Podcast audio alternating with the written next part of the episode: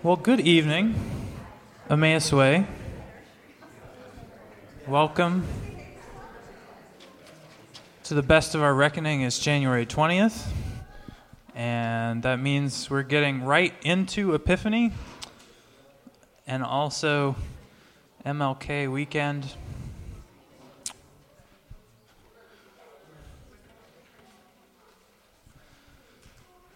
And so, in that spirit, we have two quotes from the late Reverend Doctor to start our time this evening, both from 1963 in reverse chronological order, but yeah. First, from I Have a Dream speech, we have come to this hallowed spot to remind America the fierce urgency of now. There is no time to engage in the luxury of cooling off or to take the tranquilizing drug of gradualism. Now is the time to make real the promises of democracy. Now is the time to rise from the dark and desolate valley of segregation to the sunlit path of racial justice. Now is the time to lift our nation from the quicksands of racial injustice to the solid rock of brotherhood. And then, letter from the Birmingham jail. We are caught in an inescapable network of mutuality, tied in a single garment of destiny. Whatever affects one directly affects all indirectly. Never again can we afford to live with the narrow, provincial, outside agitator idea. Anyone who lives inside the United States can never be considered an outsider. So we listen to those words and reflect on where we are lo, these 50 years later, and we have a lot to reflect upon. Um, but yeah, we'll be taking those words um, this very topical Sunday into the midst of our Epiphany series on kinship, on looking at um, the Epiphany lectionary and Jesus, and where we're feeling akin to those stories and seeing them as gateways into kinship. Tonight, we're going to talk a little bit about the topic of shame. Um, and the way that that plays into our ability to realize or not realize kinship. But yeah, before I go any further into that, is Rody, where did Rody go? There you are. Oh, you're sitting up. Oh, you rose up. Okay. Um, second week of the Trinity upstairs. Younger kids are talking about God the Father, God the Creator. Excuse me. I'm sorry. It's it's it's in there deep. Awesome. Good. Well. You're going to lead us again in this doxology? Thank you.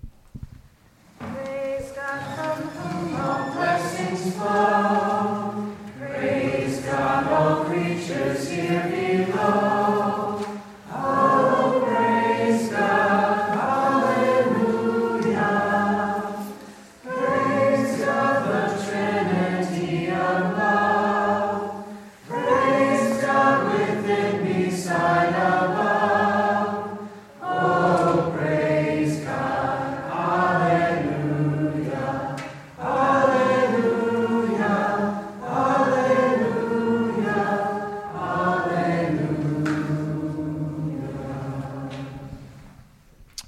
Continue our poll on hymn tunes and the doxology.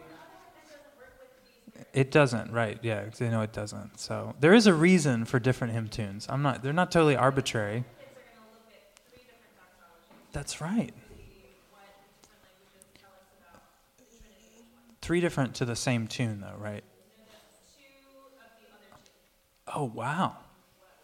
Wow. Okay, there you go. Hymnody is happening in a serious way upstairs. I will leave you guys to it. Oh, first outside. Good.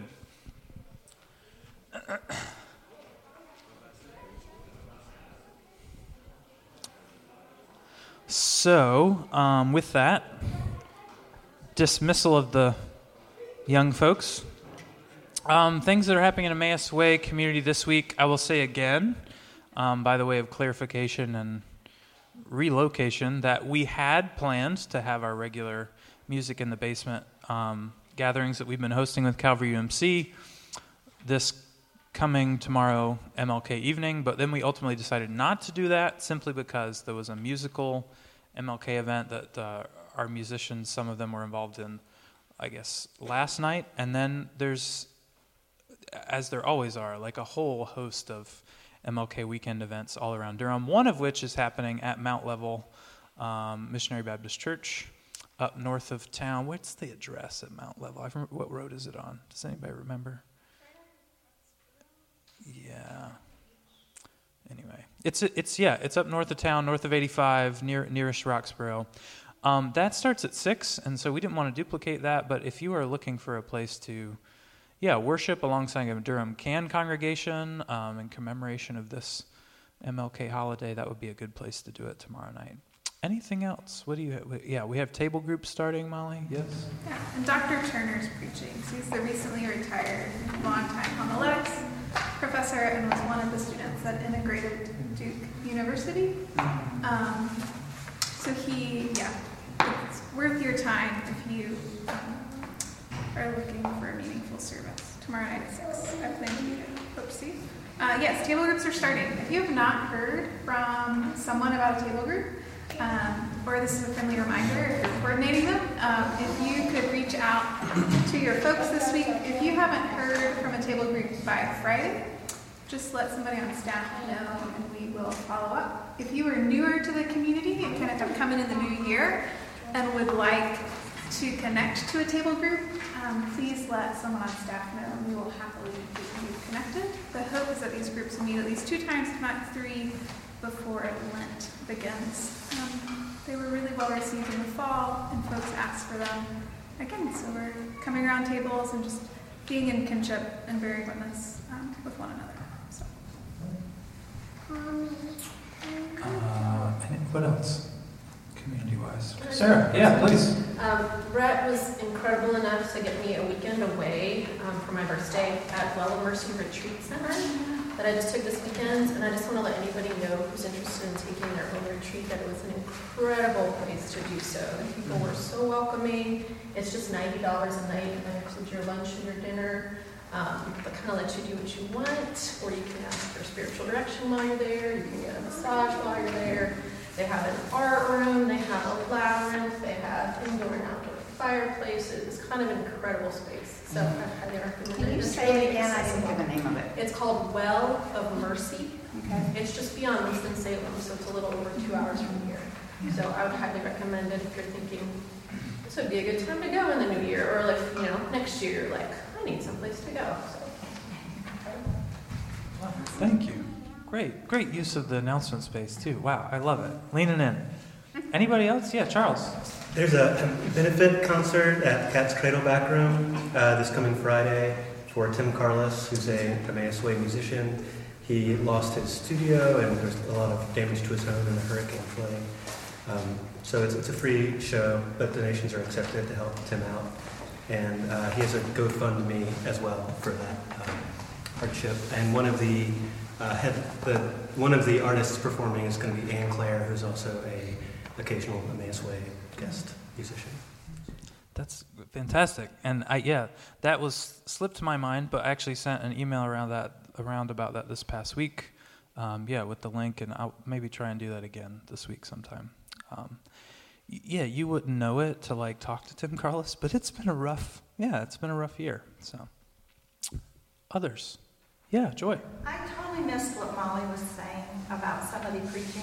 Oh, it's Dr. Turner, William Turner's preaching at the MLK church service tomorrow night at 6 o'clock at Mount Level Oh, okay. Missionary Baptist Church. So, yep.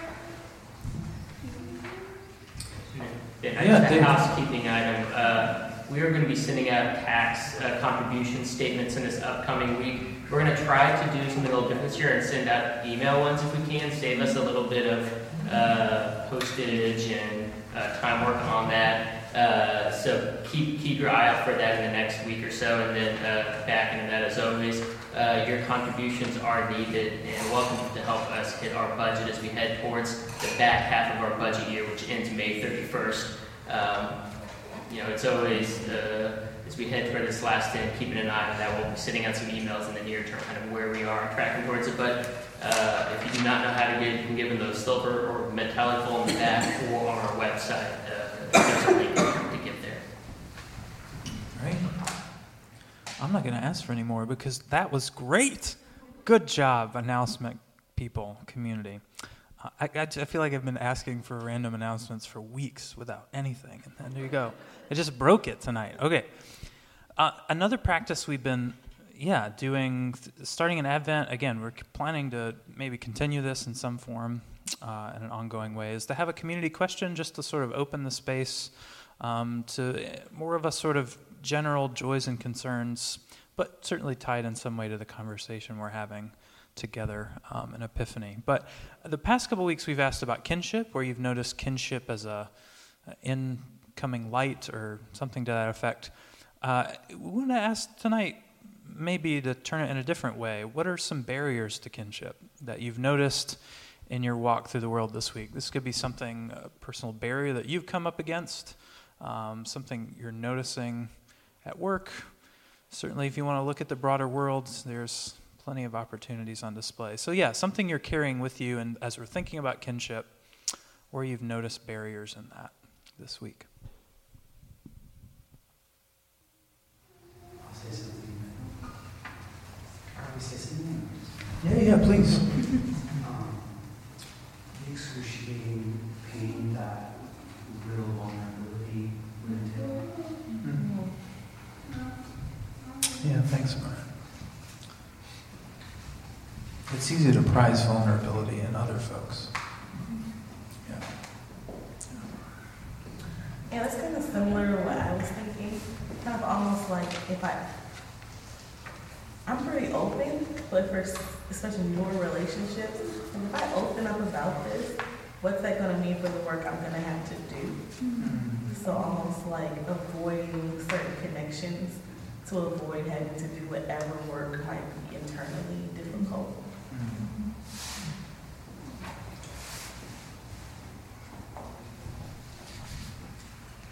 These are great others. Barriers to kinship.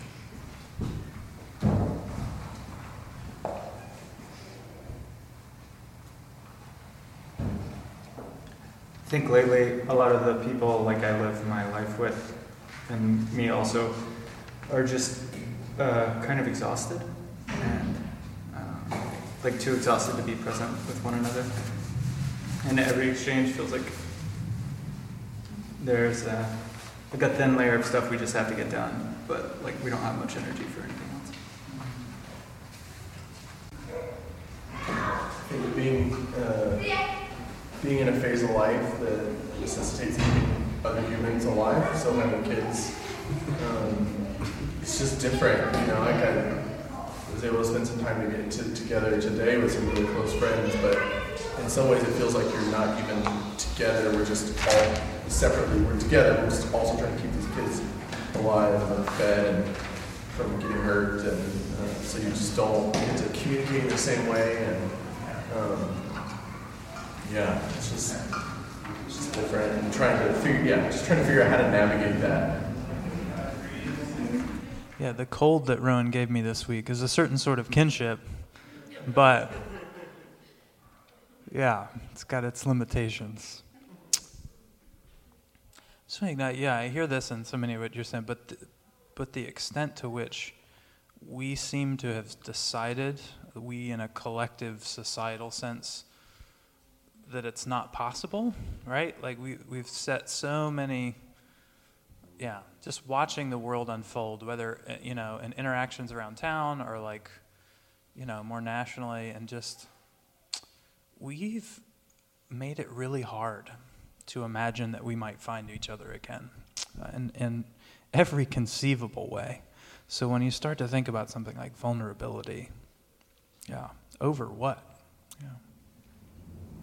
And I'll uh, give sort of a, a, a joy in this space. A, a friend from college who I haven't been in touch with in, in years, and I kind of was with him for some tough times during his uh, college years, and we sort of lost touch. And he messaged me out of the blue this week and said he's going to be in town for work, and we were able to meet up, and, and it was really it, it was joyful to have a, a chance to get back and hear how he was doing. And, I mean, it took him though, you know, reaching out, and I hadn't messaged him in you know years, um, but he knew I was in town and reached out, and it was, it was wonderful.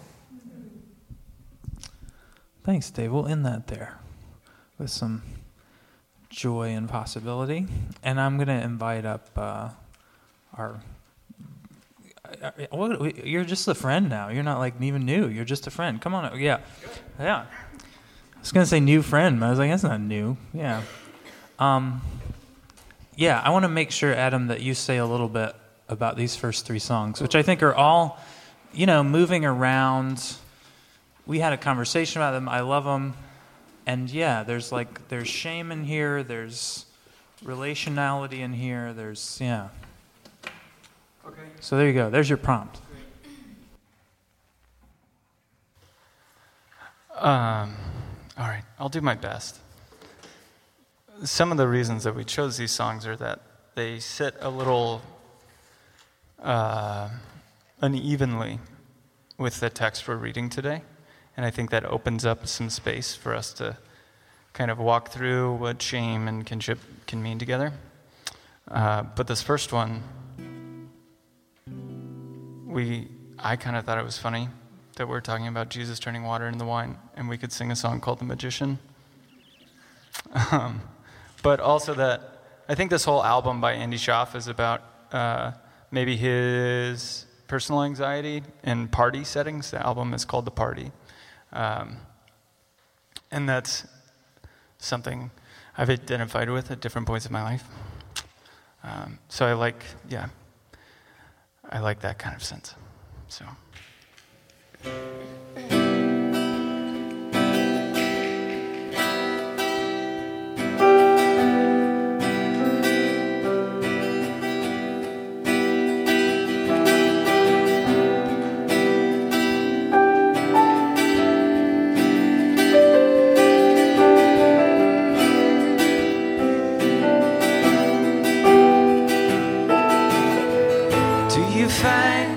A little easier each time you make it disappear?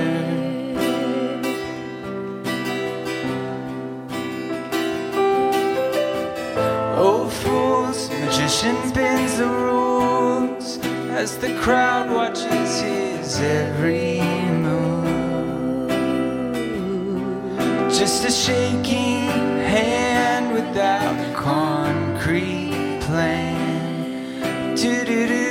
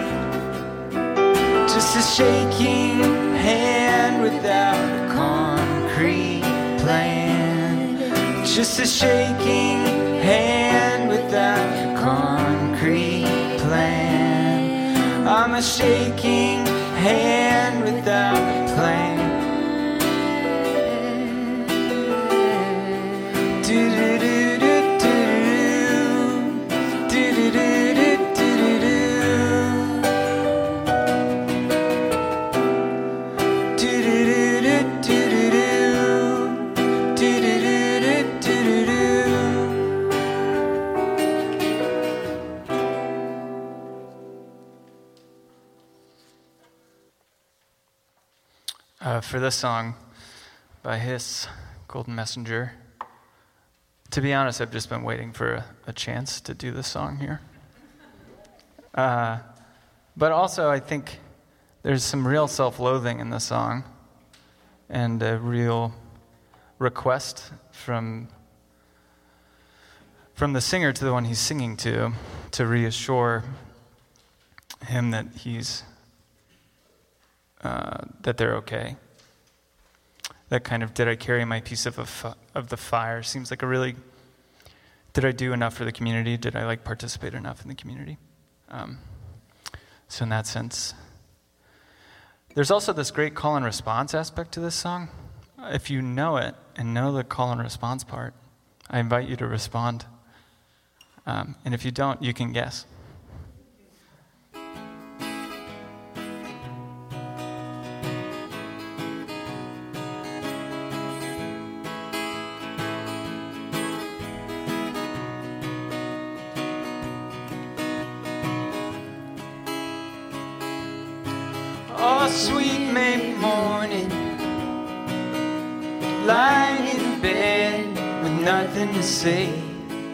We'll pretend all we wanna.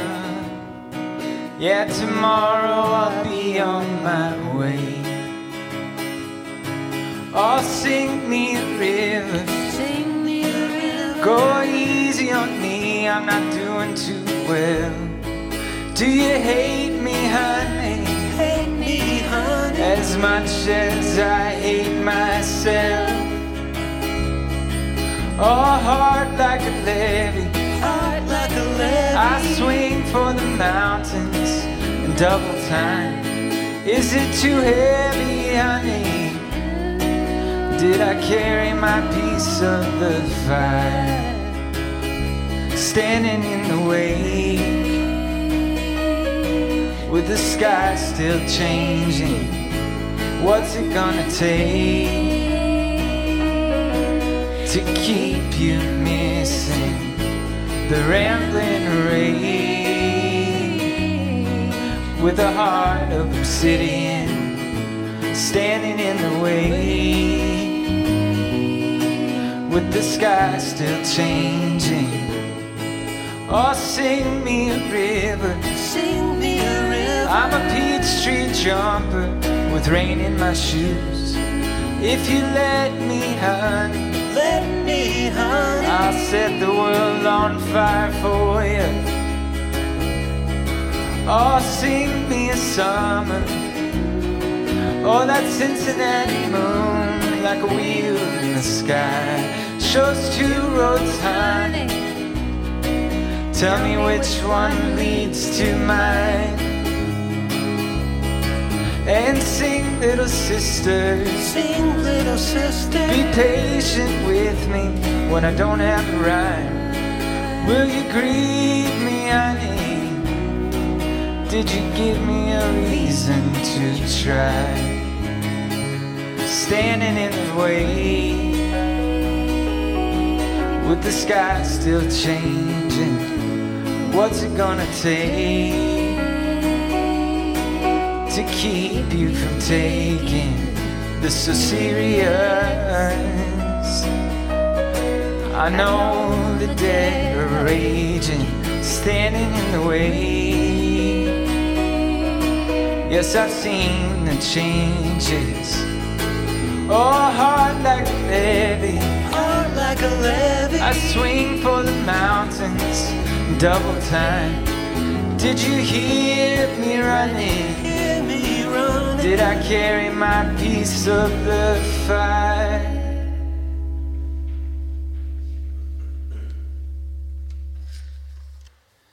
And uh, for this next one, what? It could be about Jesus.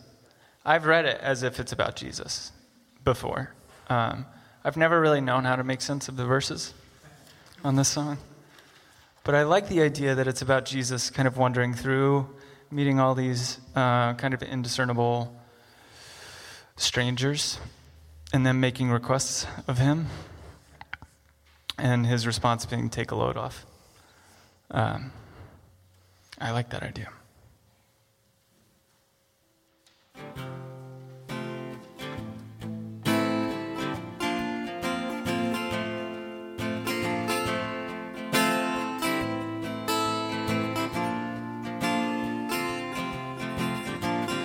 Pulled into Nazareth, just feeling about a half past dead. Just need to find a place where I can lay my head. Oh, mister, can you tell me where a man can find a bed? He just grinned and shook my hand, and that was all he said. Take a load off Fanny. Take a load for free. Take a load off Fanny. And you put the load right on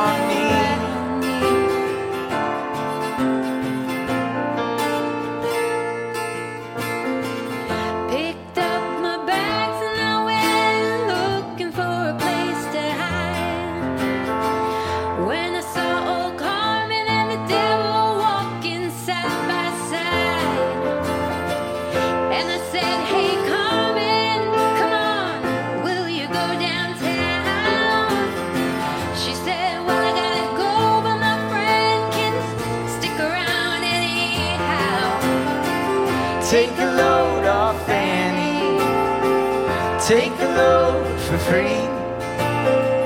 Take a load off Fanny. And you put the load right on me.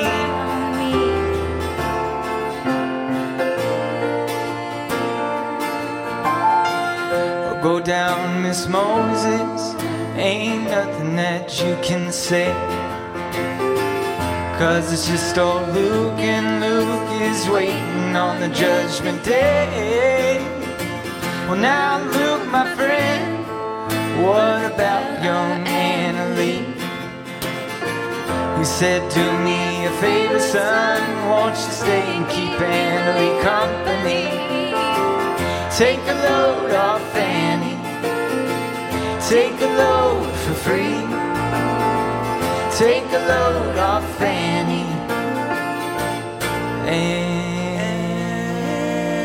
the load right on me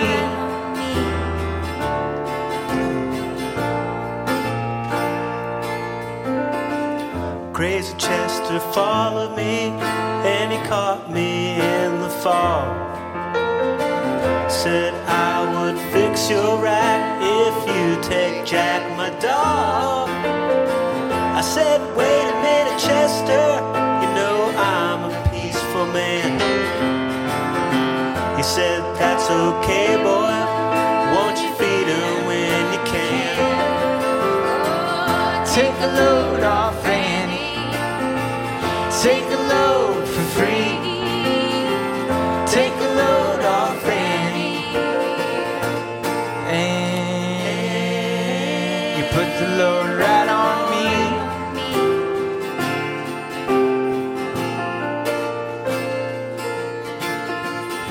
Catch a cannonball to take me down the line. Cause my bag is sinking low and I do believe it's time To get back to Miss Fanny You know she's the only one Who sent me here with her regards For everyone. Take a load off Fanny Take a load for free. Take a load off Fanny And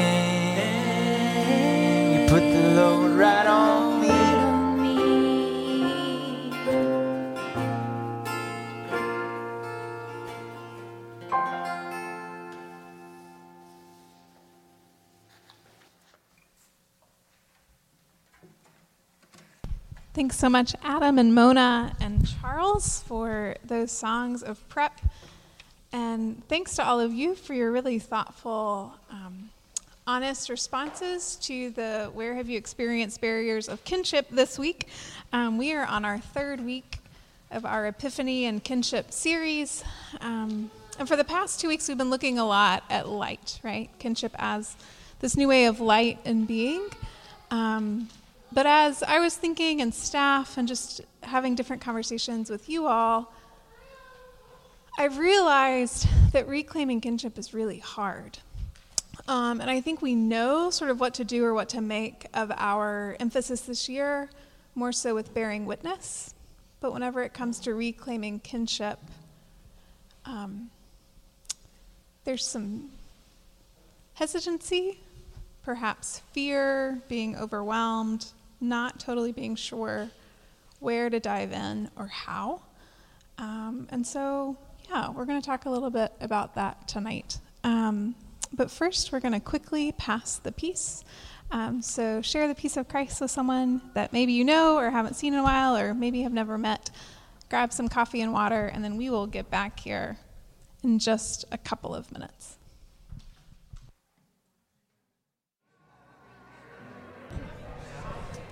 All right. Um, if everybody would kind of turn back toward the uh, middle. Um, yeah, so good to see you all.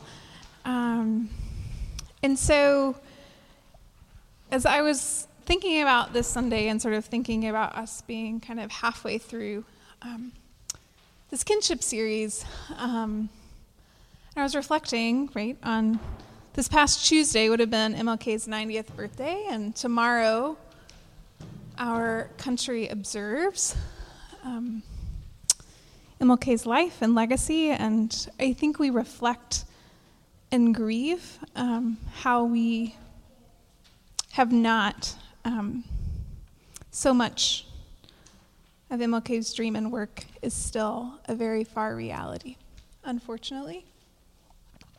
And um, I just started thinking about how MLK's work um, on brotherhood and that we are all a part of the same destiny and connected, how kinship runs throughout that. And yet, if I'm being honest, maybe um, it's just me and I'm the only skeptic. Um, it seems really, really hard to imagine that we possibly could lift our country out of the quicksand in which we find ourselves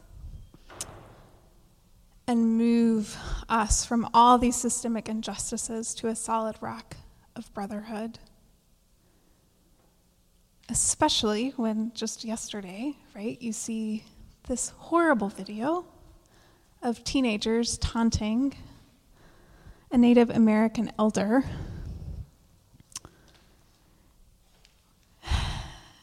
And it just seems like reclaiming kinship is so far away. And yet, it's really at the heart of the gospel. It's at the heart of King's work. And I just really began to wonder and ask myself, and I want to ask you all, um, kind of going back to barriers and what Ben had talked about. Why is it, do you think, that we kind of feel it's completely impossible to actually reclaim kinship? Why is it that perhaps I, some of us maybe even gathered here, can hear the words of King that we are caught in an inescapable network of mutuality, tied in a single garment of destiny, and still think, oh, what a dream, but not imagine that we could reclaim kinship and that actually be reality. What other barriers, lived realities, skepticisms, what kind of do you think keeps us um, from actually reclaiming kinship? Throwing that out to y'all. Don't expect us to solve, the, solve it, but I would really love for us to talk about it. I think a lack of a commitment to truthfulness. A lack of a commitment to truthfulness. Thanks, Brian. I think it's our pride. Pride? What do you mean by that, Joy? Well, you just you just don't know how how your your reaching out is going to be received, Mm. and so it's easier not to Mm. because if you're rejected, um, that just makes you. So that that's all. Thanks, Joy. Others? Comfort. Comfort? It's easier to sit in a place where we're comfortable and we may not, instead of like stretching harder to, to make relationships and make things that building building that kinship in the long run is a hard thing. Yeah. So it's more comfortable to sit and easy. It's more comfortable to sit in the easy than build towards something that's hard and takes work. Yeah. Others. It's kind of like, I think maybe you posted the King quote about negative peace versus positive Yeah. peace. And that's kind of what's been resonating, like, everything's fine as long as nothing has to change. Yeah. But for a whole lot of people, nothing changes. It's literally death all the Yeah. time. It's and so so I have to true. sit here and be okay with so everybody feels good. Like Yeah. you know, so many people want that. They don't want to feel bad Yeah. At the expense of other people who never get to feel good. Yeah. It's so true. So, so true. Thanks a lot. Yeah. Molly, I I could riff off of that. I think what Alon says is like spot on, but I think part of the reason um, people are okay with a negative peace is because uh, something my classmates and I were talking, have been talking about a bunch lately is like how individualistic like American culture trains us to be. I know we've talked about that before here, and, and with that comes a kind of if I'm okay, I'm not going to worry about other people, and so that that's a that's a barrier that you know we've lost a, a kind of a, a collective sense of engaging with each other, helping each other. Um, And I would add to that, right? Like it's a certain subset of humanity, right? And of our society that we are able to live such individual individualistic lives that we haven't unless we willingly seek it out, have to be in community. But yeah, thanks. What were you gonna say, Ben? Yeah.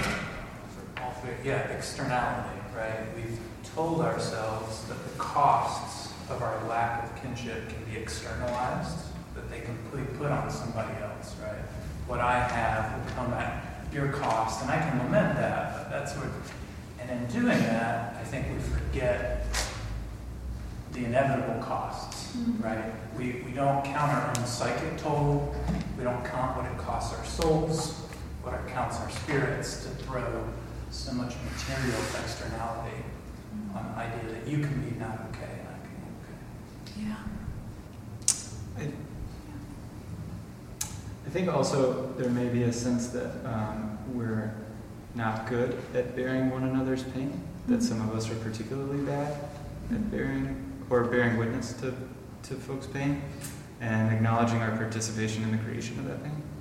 Um, and yeah, so talking about it in the abstract feels good and feels like we're letting ourselves off the hook a little bit. Feels safe. It's safer. Yeah. But um, but yeah, like actually actually confronting and beyond just acknowledgement, but like bearing witness to it and being changed by it seems like an important thing that uh, yeah, I don't feel like we're very skilled at it often. Thanks, Adam. So as I've been thinking, um, was thinking a lot of similar thoughts, and I kind of wondered, um, just started wondering, like, what's at the root of it, right? Is there something that's at the root of this that is um, a bar- a really large barrier to that we aren't wanting to deal with, that individually, collectively, as communities. Um, and I just started thinking about shame. And because I really find shame interwoven into the fabric of our country, I find shame interwoven in the fabric into a lot of our um, religion and ways of being taught um, that so many of us are trying to undo. And I was thinking about how this time last year we were like diving into capitalism and faith, and how notions of individualism kept on coming up, how there was shame around money, there was shame around I think a lot of people um, kind of having settled into being okay with negative peace, right? And what I don't really know what to do with it. I'm naming that I'm okay with it, and I think it's probably wrong that I'm okay with it, but the time and energy and work that it would take to like be vulnerable and push like work through shame and work through shame together and say I am not okay if you aren't okay and actually mean it. That's that's a really tall order. Especially when I just will never forget Christine, right? When she said capitalism, it's like the air we breathe. We don't see it, but it's there. And just kept on thinking about how I think shame is like so much like the air we breathe, right? We don't see it, but it's there. And so I'm curious, and this is a risk because you all could tell me that I am totally wrong and way off, and shame does not play into this. But reflecting on your life, how do you see or do you have an experience where shame has kept you um, or in, inflicted your ability to find kinship or reclaim kinship? I think it's like a shame, fear, one-two punch sometimes. like, especially if you maybe misstepped, like in like the reclaiming. Yeah. Then you might feel ashamed. Yeah. Or shame around whatever previous kind of interaction. And then also, it's kind of along with what Joy was saying, right? Like, I don't want to get re-rejected, or I don't want to have to confront how that other person might feel about something I'm, I'm ashamed about. Um, so yeah, I think shame is not alone here. I think you might be onto something about shame. Yeah? what do you think about Um, I know, like for me, shame has really defined my self of who I who I am. You know, there are certain things that happen in your past that kind of shape and form how you see yourself in relationship to other people. Yeah. And then when somebody else comes and begins to threaten that sense of your, who, how you see yourself, who you think you are, like it begins to make you it makes you really uncomfortable. Yeah. And um, so I, think there's something to that, you know, like trying to avoid the elephant in the room is just like shame. Yeah. Thanks. So true. Thanks for that. Right? And shame, um, it's a lot easier to just avoid it, right? It's a lot easier to like avoid or not engage the one-two punch that might come. Um, I am no Brene Brown like fan or like flag waver. I know there are a lot of those, and I am not one. Um, just for the record, but I do appreciate how um, she articulates shame and shame's implication. Uh, she defines shame as the intensely painful feeling or experience of believing that we are flawed and therefore unworthy of love and belonging. Something we've experienced, done, or failed to do makes us unworthy of connection.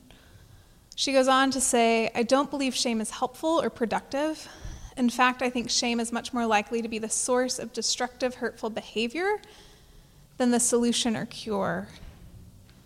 I think the fear of disconnection shame causes makes us dangerous. And some scholars in today's text, it is not from Luke 2, it's from John 2, Jesus' first sign. Um, there are some scholars that say at the heart of the miracle, at the heart of the sign, why Jesus performed the sign, um, was rooted and was situational to shame. Um, so, would someone read John 2 for us? On the third day of the wedding Cana the mother of Jesus was there. Jesus and his disciples had also been invited to wedding. The wine gave out, the mother of Jesus said to him, They have no wine. And Jesus said to her, Woman, what concern is that to you and to me? My hour has not yet come. His mother said to the servants, Do whatever he tells you. Now standing there were six stone water jars for the Jewish rites of purification, each holding twenty or thirty gallons. Jesus said to them, Fill the jars with water. And they filled them up to the brim. He said to them, Now draw some out and take it to the chief steward. So they took it. when the steward tasted the water that had become wine, and did not know where it came from, though the servants who had drawn the water knew, the steward, the steward called the bridegroom and said to him, Everyone serves the good wine first, and then the inferior wine after the guests have become drunk. But you have kept the good wine until now. Jesus did this, the first of his signs, in Cana of Galilee, and revealed his glory, and his disciples. Thanks so much, Brian. So, um, some background about this text is at the etiquette of weddings during this time, often were that guest, um, that the person throwing the party would bring wine, but also that guests would bring wine to help supplement, right? Not too far off from probably many parties that we attend, right, and find ourselves. So it was a BYOW affair. Um, but the disciples, the mother of Jesus, and Jesus, um, many of them were poor, right? Really poor. And so scholars think that they did not show up with wine because those in the lower class often did not have access. And yet, regardless of income level, the disciples and Jesus' mother and Jesus, and perhaps even others there, partook, right? They imbibed in the wine. It's a party, it's a celebration. They were having a good time. And then Jesus' mother realizes they have no wine. And in that statement, she's naming they have no wine, Jesus, and it's probably kind of because of us, right? Like we, this could be a big party foul. And after Jesus dismisses his mother rather curtly, there's a lot of debate on that interaction. I encourage you to go read some commentaries about it. Um, but after that curt dismissal, Jesus takes these stone jars and makes hundreds of gallons of wine. Like hundreds of gallons. It's no Trader Joe two buck chuck that we drink at the communion table either, right? Like this was fine wine. And so, scholars, and as I was really say that in that moment, right, by the disciples and Jesus' mother and Jesus himself initially not having wine to offer, there was a break in kinship and a break in relationship, and there was great shame there. And Jesus is basically saying, no, that's not the case, right? Shame is not going to define us. Shame is not going to define my ministry. Shame is not going to define the kingdom, but abundance is. And meeting people where they are is. That shame in the kingdom of God will not have the last word. From an economic perspective, from an interpersonal and interrelational perspective, shame does not have the last word in this miracle. Of this miracle, Gail O'Day um, asserts it is a miracle of abundance, of extravagance, of transformation and new possibilities. The grace the miracle offers and the glimpse of Jesus' glory it provides run outside conventional expectations and places the reader at odds with how we thought the world was ordered, shame, and all. The interpretive task is not to put this miracle in a framework in which it makes sense, but to free us to receive the extraordinary gifts of abundance, extravagance, transformation, new possibilities this miracle offers. What would happen if we actually believed this miracle was true and that shame was not to hold us captive, but that abundance, extravagance, transformation, and new possibilities were the way we are invited to live? What might reclaiming kinship look like if we actually believed that rather than holding ourselves and being held hostage by our shame and our destructive, hurtful behavior that is born out of our shame? What might reclaiming kinship look like if we actually think this miracle, this sign, is true? Anybody? Like, what might be a first step for us? Something I never noticed before about the story, and maybe I need to go read those commentaries about Jesus' interaction with his mom. Mm-hmm. But it reads to me, I never noticed that, like, his mom prompted it. Like, Yeah. he was not, he had no intention to Yeah. doing this sign, but his mom knew he could. Mm-hmm. And I think, and that's why I kind of like, I don't know, I didn't read this to Kurt, because I can imagine, like, mom, like, Yeah, for sure. For sure. Nobody's asking for all this. and, um, but she's like, they have no life, right? Like, do Yeah. the thing I know you can do. It's so true. He's like, mind your business. And then he goes and does it, right? Like, Mm-hmm. so I think part of what I took from that is maybe the importance of people giving us a nudge. Yeah. Right? Like, even if it's something you maybe aren't ready to do or don't want to do or feel all sorts of other emotions or feelings around what the implications of that action are. Right? Because this was the first. Yeah. Which I'm also wondering, like, she knew. Was it the first? It's probably first public, but. Yeah.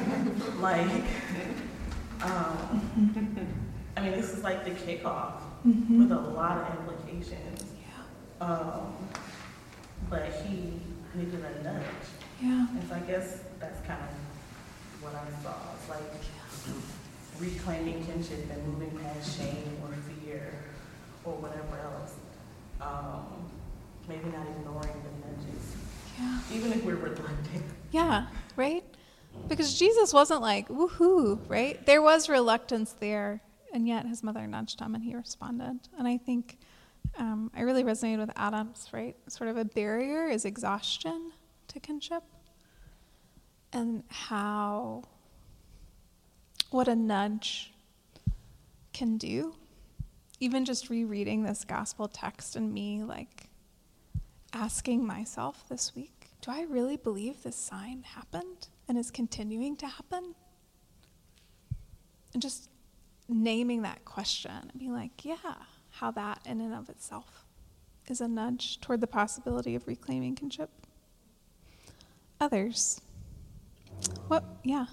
I'm sorry, I didn't mean to interrupt you. I was going to say, I liked what I never thought of it as the way you mentioned is, you know, the, the narrative here being primarily about shame and about a barrier, or at least that the, not not being able to BYOW uh, to the wedding party is kind of a barrier, and so. In essence, maybe a takeaway about shame is that you know, in order to allow everyone to participate at the table or at the celebration, in this case, it's about removing that, that barrier, that socioeconomic barrier of not being able to bring wine, and so it kind of kind of gives us the clue that the only way we're going to be able to reclaim kin- kinship, maybe addressing barriers to It's so truly true, joining right? in. I mean, it goes back to the capitalism talk, a lot of stuff we've talked about. So The kinship, kinship and working on and the removal of barriers and systemic injustice are so interwoven, right? We can't separate them. Yeah, thanks for that, Tim. Yeah. It's also uh, interesting because I, I don't remember how the other gospels talk about this story, but like They don't. Only John tells the story. That's why I love John and his signs. So- Yeah. I think it's interesting that like it's not a story not really. I mean it's about Jesus, but it's not really. Yeah. Like, he's almost in the background. Yeah. Like and it seems like the only people that knew were his mother and these six servants. Um, you know, because John is kind of telling the reader that Jesus did this. Yeah, exactly. Like it's not it's not a quote. So it's just interesting to see this person that yeah, like Tim said, create kind of like maybe level the playing field and made this kind of big maybe maybe it's a big socioeconomic socioeconomic move, but also just um, bringing some level of hospitality. Um, it's kind of sitting in the background and not didn't take this big role. Um, it wasn't about it wasn't about him.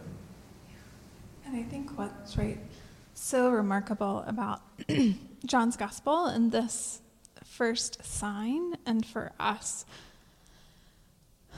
is John. Um, not that John doesn't care about those who are with Jesus, but really, John at the heart of it is wanting the reader to see and believe and come to know that God, that Jesus is God, and that a new way and a new inbreaking is here and continues to be here through the advocate, right, as he calls the Holy Spirit. And so um, that's, I think, why I, yeah, Brett, like read this. Like, not a lot of people knew in that moment what was happening. There's like, oh, yeah, I mean, because probably they're probably pretty toasty. And then they just got more wines. They were really happy. They didn't care. But it's really important, I think, to the reader, to us, and how we internalize and process and wonder how is this sign a nudge for us, right? How is it in this present day a nudge to push past shame, fear, exhaustion, the risk of vulnerability, comfortability, and actually say, whoa, the living God we proclaim and say we're captivated by did this and still does this? How does our reclaiming kinship fit in?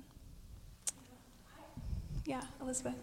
I, I love that because as I was sitting here and listening to how we were processing this, a lot of it was like, you know, how do we do what Jesus did? Like, how do we um, receive the nudge and then do? Or how do we break down the socioeconomic barriers? And for me, like, you know, my shame does get in the way of kinship. And the way that I was reading it was not that I could do what Jesus did, but that my shame can somehow miraculously be overcome by God being present.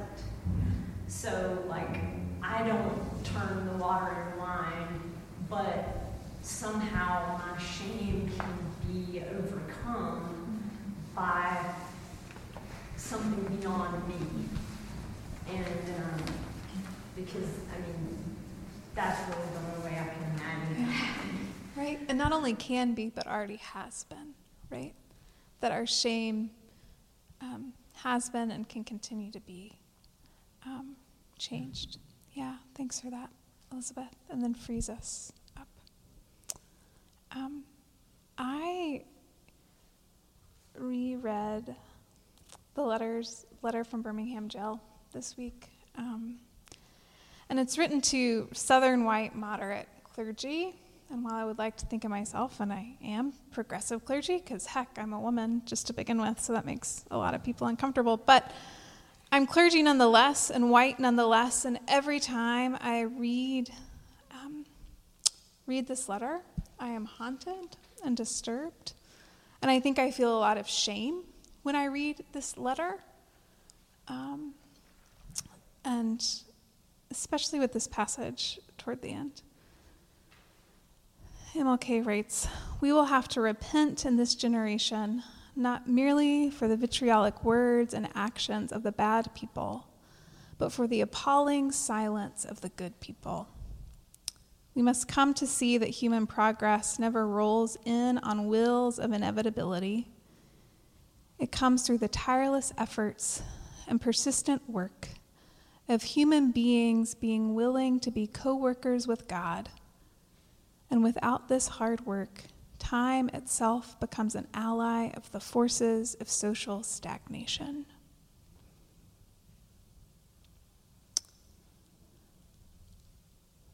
I think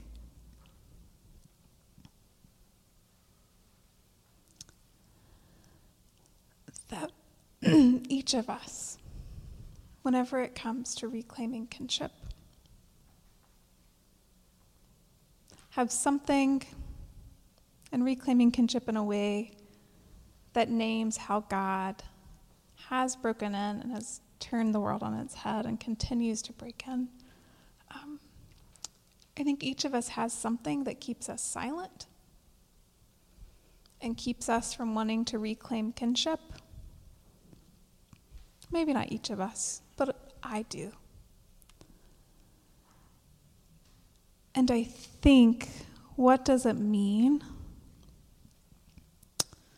to believe that this sign is true and that there are still nudges and there are still so many people on the margins? And there is still water into wine that needs to be had. And how are we going to respond? And how are we going to see God at work and come alongside God at work?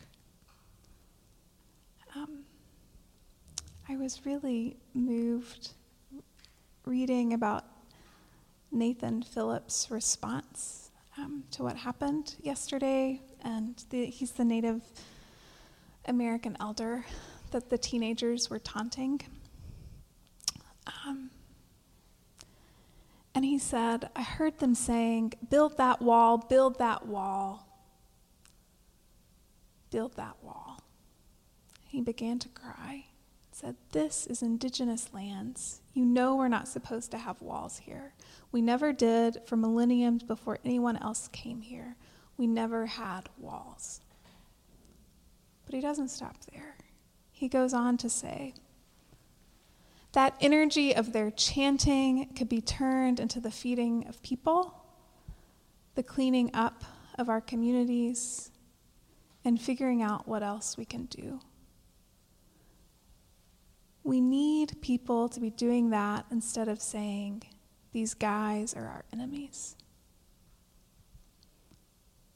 And while I don't think that we here are saying these guys or those guys are our enemies, or that we here are actively believing and chanting in walls of any kind.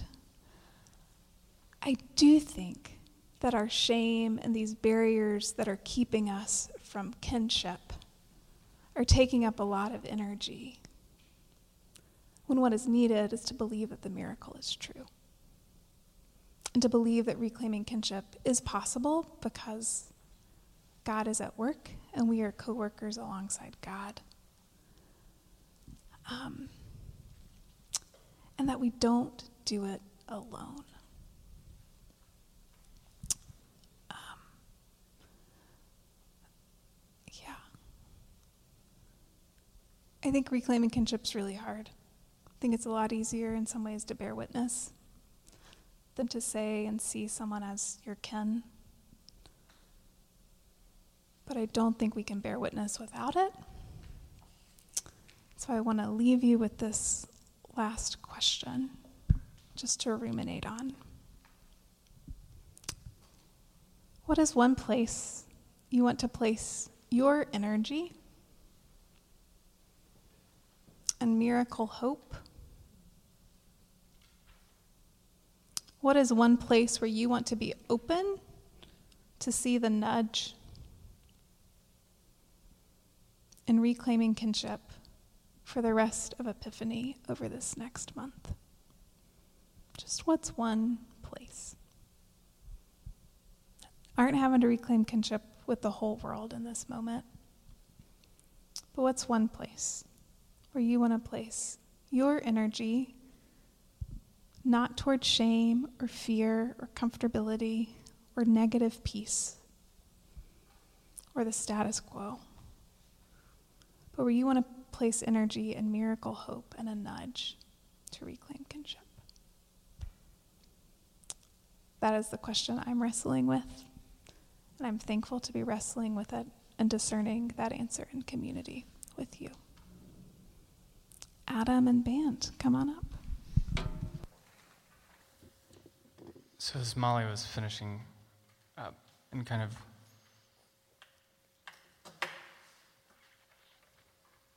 tying together some pieces that aren't, I'm not sure I had tied together before.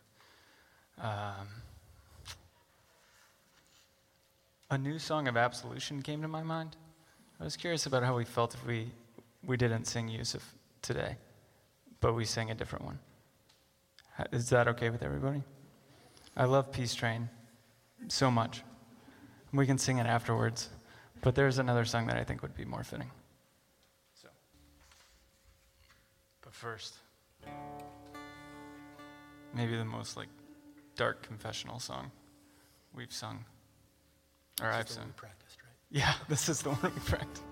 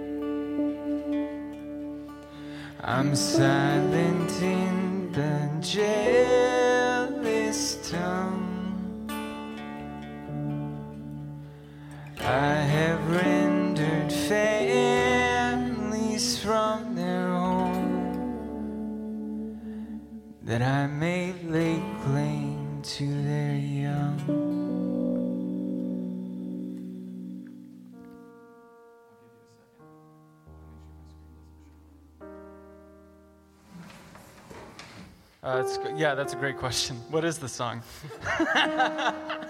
Thank you. Shame. Um, uh, it's, um, the title is When the Wall Comes Down by Hiss Golden Messenger.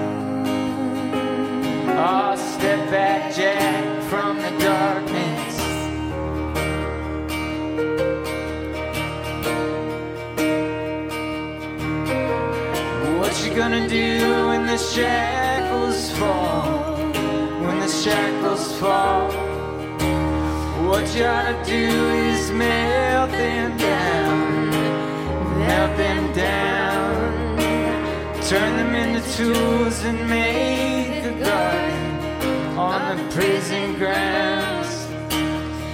Turn your chains to roses, child. I'll tear it down, I'll tear it down. I'll step back, Jack, from the darkness.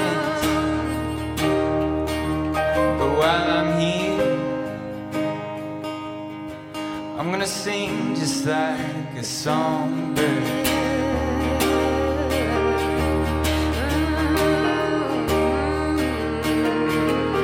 What you gonna do when the hunger's gone? When the hunger's gone, I'll pity the child that goes without, that goes without, give him no reason to falter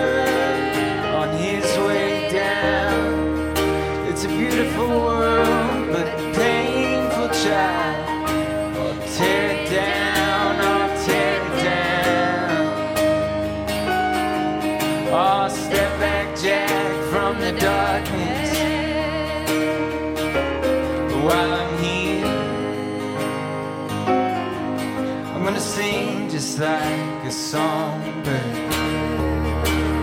Oh, while I'm here, I'm gonna sing just like a songbird.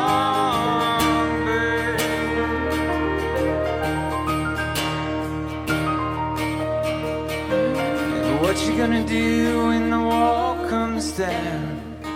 When the wall comes down, what you to do is let or let it lie. And in the gathering darkness, vow to never go back. It was built by man, and you can tear it down. I'll tear it down, I'll tear it down. Oh, step back, Jack, from the darkness.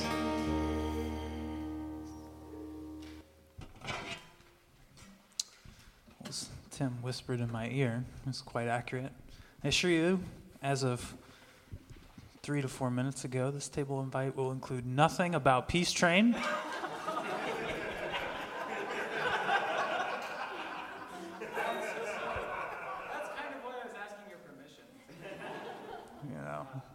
forgiveness, you know. Forgiveness. That's what you're asking for, not permission. Yeah, it's still there. no, I want to talk about, I talked last week about um, immersive kinship, um, of the shameless kinship that this table might be narrating to us. A kinship, a relationship beyond shame. What would a shameless kinship look like? And what might this table be saying to us about it? I think if we listened for that, we might hear something about boldness. That this is a table so shameless as to declare and claim kinship's reality in the midst of blood, violence, and pain. That spaces where there seems to be no good, where the most visionary of our kinfolk, who've given us a glimpse of what might yet be, are cut down by the hate of the world that would rather kill them than be made whole. This table declares a shameless, bold kinship that believes these very spaces are a way to redemption breaking in.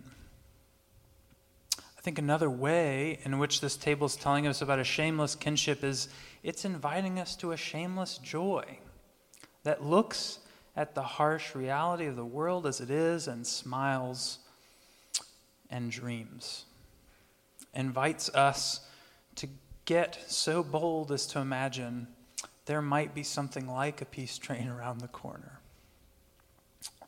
I think that this table reveals to us a kinship so bold, so improbably joyful that it defies our shame. That it says to our fear that we will never be enough? Of course not. How would you ever be enough? And that says at the same time, step back just for a moment from the darkness and imagine what you might do right now, right here, if the wall came down.